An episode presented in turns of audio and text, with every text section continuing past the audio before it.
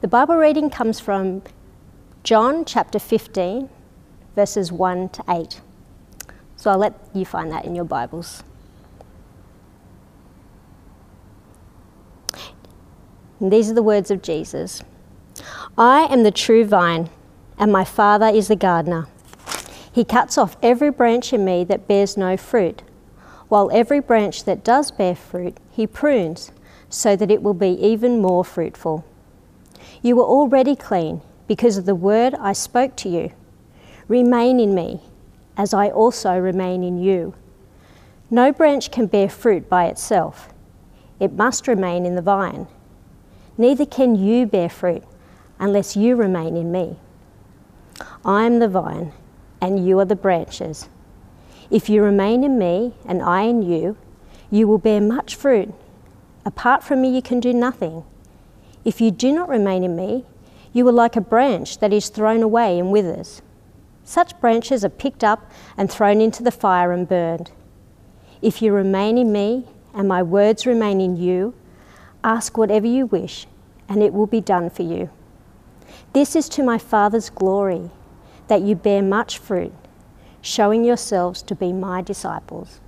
It's great to be here speaking in this commitment series, week three What Are You Doing? I want to start by talking about history and, in particular, the way on occasion there's been technological breakthroughs that have had massive impacts on the world. And every so often, within world history, there's been a technological breakthrough that really has dramatically shaped the world. And you think back, you know, hundreds of years, 1200 BC, the Iron Age came into place because steel was discovered and it revolutionised uh, both uh, the farming, uh, warfare, weapons, tools, etc., etc., when they could make steel. And as you go through history, you can see the way culture has changed significantly at certain points because technology has been invented. And one of the key things that really impacted the church and its capacity to get the gospel out was with the invention of the printing press. Now, you may not know of this guy. His name is Johannes Gutenberg, and he is credited as inventing the first if I can say, modern day printing press. Now, there were some printing, if I can say, machines of some way, shape, or form that were invented in China earlier on. But in terms of the modern printing press that mass produced books and pamphlets, Johannes Gutenberg is credited as being the inventor. And the thing about his invention, it was in um, 1450 in the 15th century, it basically unlocked knowledge for the modern world in Europe of that day. And so the ideas, the thoughts, plus the priceless ancient knowledge could now be put down on paper, printed, and distributed in a way that could never have happened before. And one of the great beneficiaries of that was actually us as the church, because up until this point, Bibles were incredibly rare. They literally were the product of the academy, they'd be handwritten and copied, and they weren't able to be mass produced. And there was a young German scholar named Martin Luther who rediscovered the gospel. And because of the printing press, he was able to get his message about faith in Christ for forgiveness of sins and that we're justified by faith alone out to the world.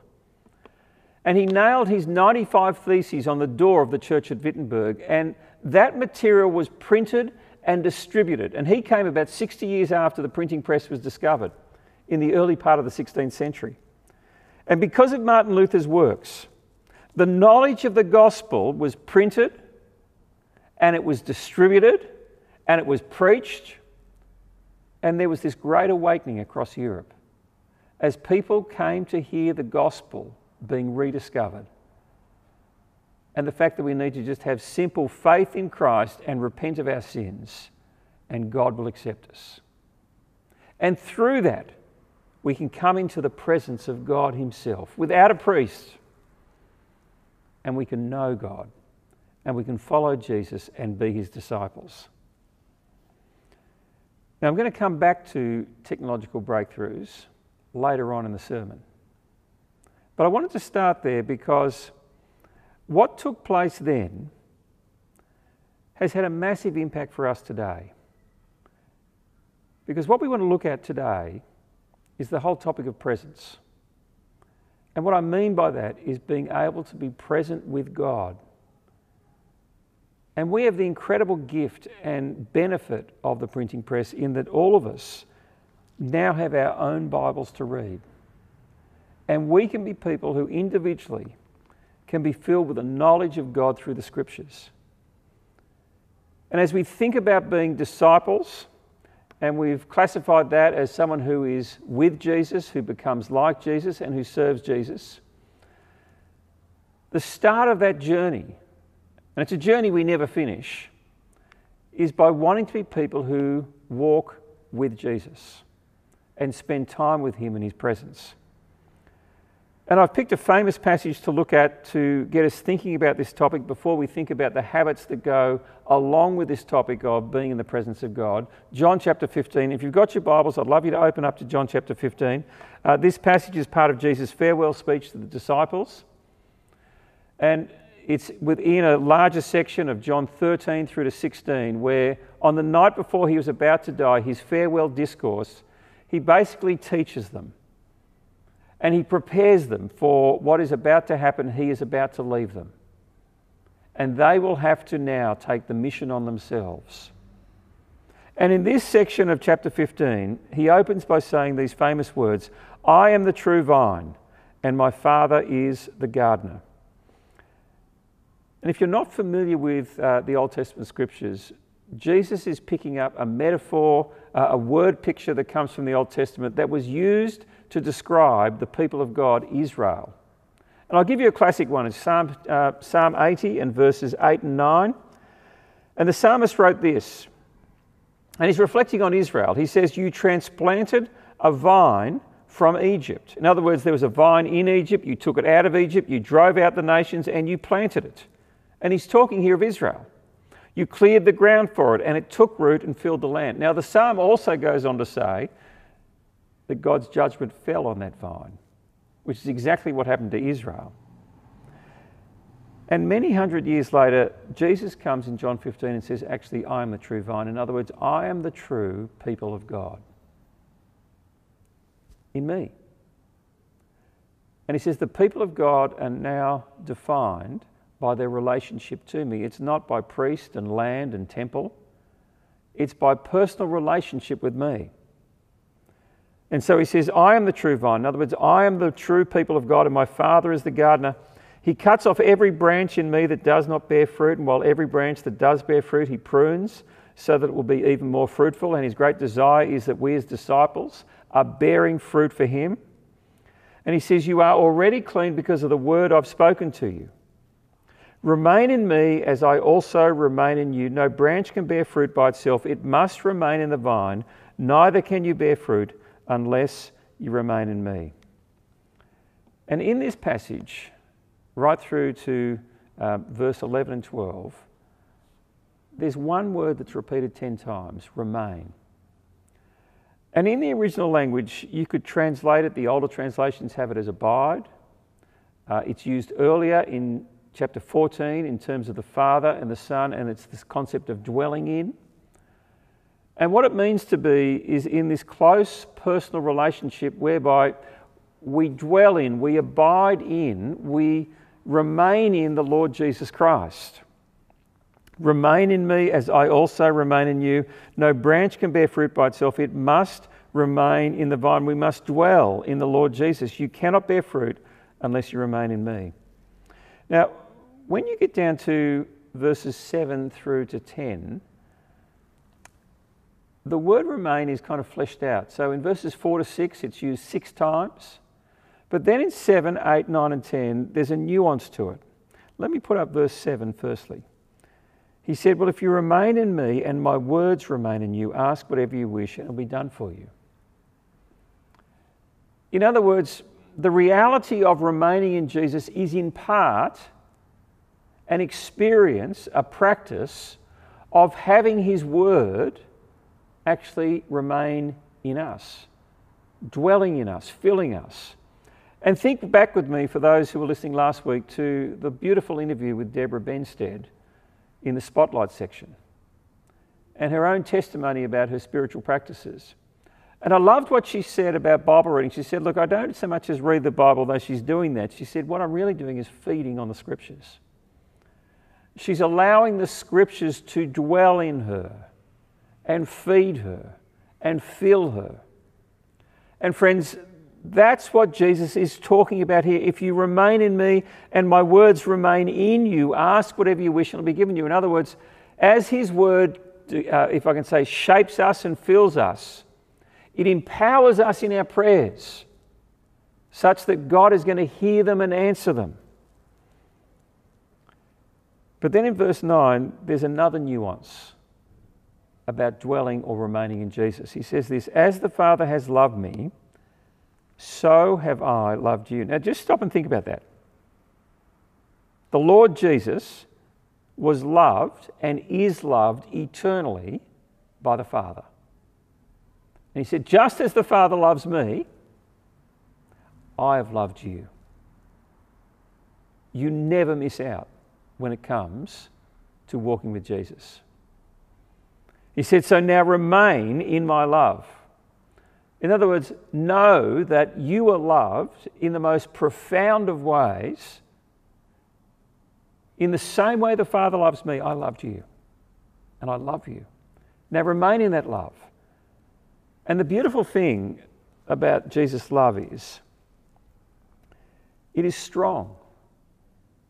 When you are in Christ, no one can take that away. When you are in Christ, you cannot be separated from His love. It's an incredibly strong love. It's a forgiving love as well. There is no sin that cannot be forgiven through the love of Christ with His shed blood on the cross. It's an incredibly compassionate love that calls anyone and everyone to come and receive from Him. It's an enduring love that will last all the way through to the new creation when he returns, victorious as the King of Kings. And friends, we get to live in that love. And he says, I have loved you, remain in my love. And then he says, If you keep my commands, you remain in my love. In other words, as his love fills us, it strengthens us to obey him and to obey his word. And so dwell in it, live in it, remain in it, and obey as a result of it. Just as I have kept my Father's commands and remain in his love. And so, if we are to become like Jesus, if we are to walk with Jesus, if we are to serve him, what we need to do, Jesus says, is remain in him. And that is the key to being with Jesus, remaining in him, in his word, and in His love. So let's stop and think about what we're learning in this series and apply that to this very important topic of being in the presence of God and spending time with Jesus. The call for the disciple is, as we've said, to be with Jesus, to become like Jesus, and to serve Jesus in the world. And the model for transformation that Nathan put up for us last week so very helpfully is this all of us are influenced in three different ways. And these three different influences shape our life and transform us. It's the stories we believe, the kind of the big picture. But secondly, it's the company we keep, and we absolutely are affected and we affect others in how we relate together. That's our culture. But thirdly, it's the habits that we form within that context. And what we're wanting to do is to have our lives shaped by the gospel and to believe the big story, Jesus' story and with the company we keep, be influenced in a way that is going to help us be with Jesus, become like Jesus, and serve Him in the world. And individually to start forming habits that enable that to take place and to eliminate habits that are actually unhelpful in that transformation. And so, what's the big gospel story for us here in terms of being in the presence of God? Well, it's the fact that God, through His Son, the Lord Jesus Christ, has come into the world. And through His death and resurrection, has called us into his family. And by faith and repentance, we come and we dwell in his presence. It's incredible. And as we've seen here, what he says is, I want you to remain in me, dwell in me, and in particular in my word and in my love. But the thing about practicing the presence of God is that to do that, you need to be fully present. We need to eliminate distractions. And I don't know if you've been in meetings or talked to people when you just feel they're not present with you. They're thinking about something else, they're looking at someone else. And if we're to be people who are being with Jesus, we need to learn to practice what it means to be fully present with Him and to walk with Him every day. I mentioned at the start that there was a major technological breakthrough that massively impacted us for good in the gospel with the printing press. It put Bibles in everyone's hands so that we can spend time with God individually, knowing His Word.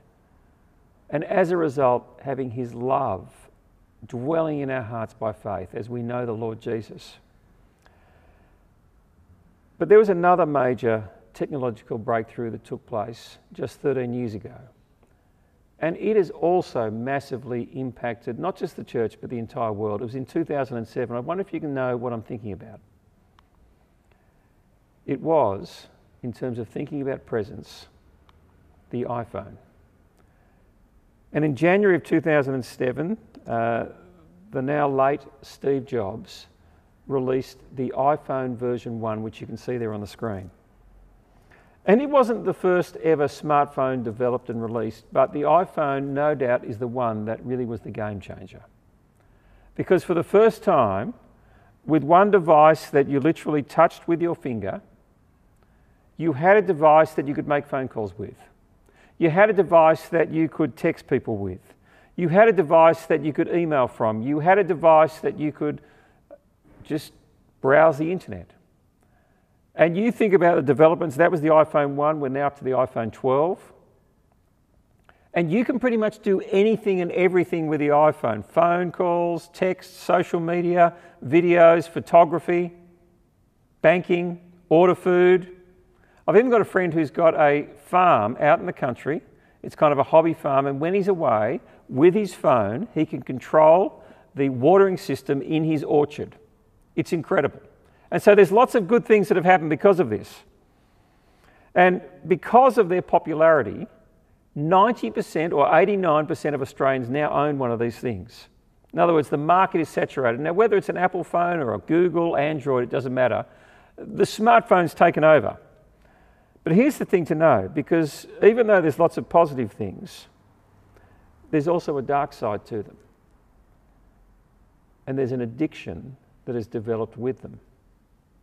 A study was done just a couple of years ago, and the typical cell phone user now touches their phone on average 2,617 times. That's the typical user.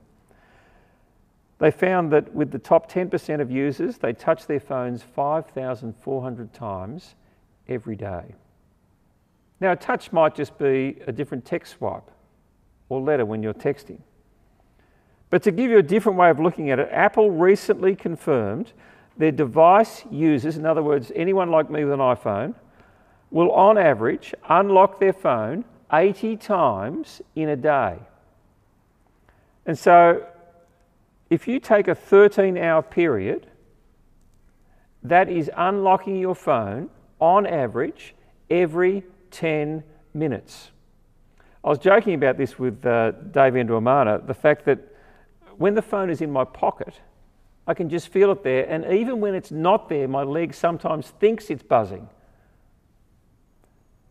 And here's the scary thing I'm on one side of the screen, but there's a whole world on the other side of people who've developed apps that are on my phone that want my attention. And they send me messages all the time to try and get me on this thing. They're called notifications and the phone just buzzes and it's saying, Touch me, touch me, pick me up. And what do we do? We pick them up. And all of us have this habit where we just, why am I'm looking at my phone, we just pick it up and we look at it.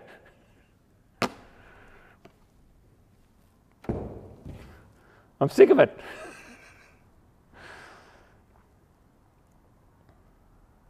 What's the end result?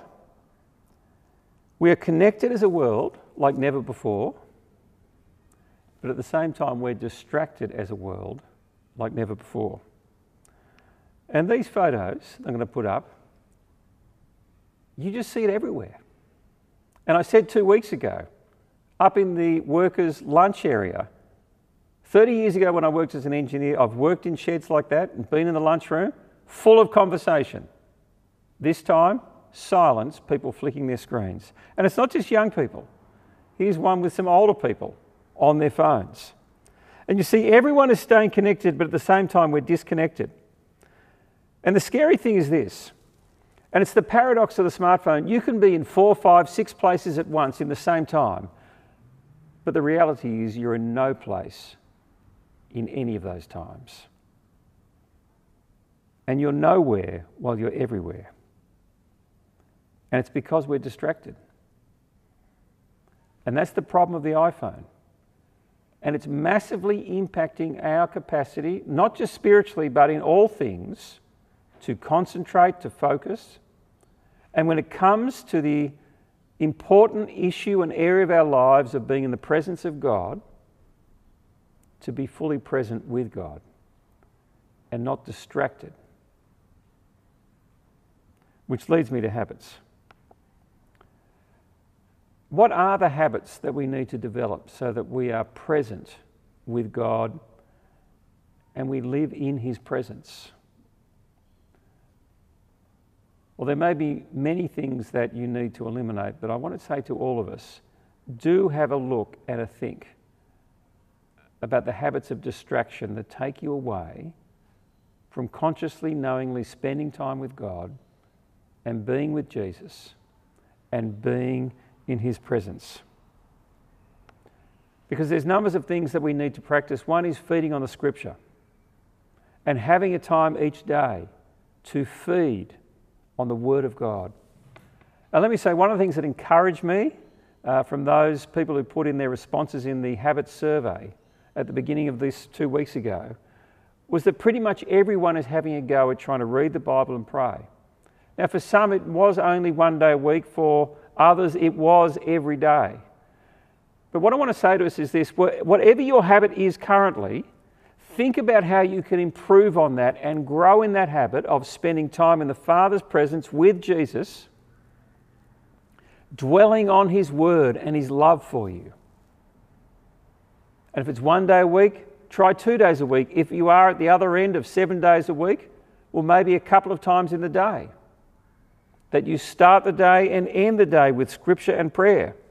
Another thing is silence and solitude. In this crazy busy world, I think one of the things that we struggle to do is actually to have some peace and quiet. And to actually just have some silence and solitude with God.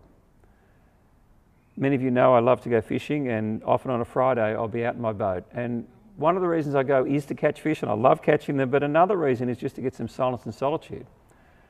And I take my earbuds, I plug them in, and I'll just have worship songs playing as I'm buzzing along, cutting through the waves, the wind in my hair, praising Jesus. And it's just a beautiful thing to do. And it just refreshes my soul. And a couple of times year, uh, each year, I've tried to get away and just actually have some time alone. And I know everyone can't do that. Uh, there is a sense, a, a great privilege being able to do that as a minister. But let me just say, if you can, I would strongly encourage getting away for a day even to just be quiet and have silence and solitude and be with Jesus in His Word, reflecting on His love for you. And there's lots of other ways that you can practice private worship with the Lord Jesus. And in our small groups, there's lots of suggestions there. But I said at the start of the series, what we need to do if we're to grow and be transformed and to build godly habits is actually be honest about where we're at. And I was thinking about that for my own life. And what did I need to be honest about? And it was actually my phone. And I realised as I've sat and reflected in the last two weeks that there are some very unhelpful habits that I've got with it. And you can see my frustration with it. I've thrown it away this afternoon. And I've made a resolution to do two things and to start two new habits. One is I'm going to keep the phone out of the bedroom. Now, my wife is saying hallelujah. But I realised that effectively I was starting the day and I was finishing the day, not with the Word of God and prayer, but with my news feed and what was happening in the world and what was happening in the country and what was happening in politics and what was happening in sport. And I thought, is this really how I want to start the day and finish the day? And so I have taken it out of the room. I've got an alarm clock installed so that I can get up on time. And I'm going to leave it downstairs. And what I'm wanting to do now is start the day and finish the day with the Word of God and prayer and read some devotional material. And it's not that I wasn't doing that, let me say, but it's that I want to top and tail the day that way. May it be my first waking thought and my last sleeping thought. But secondly, I've discovered the do not disturb button.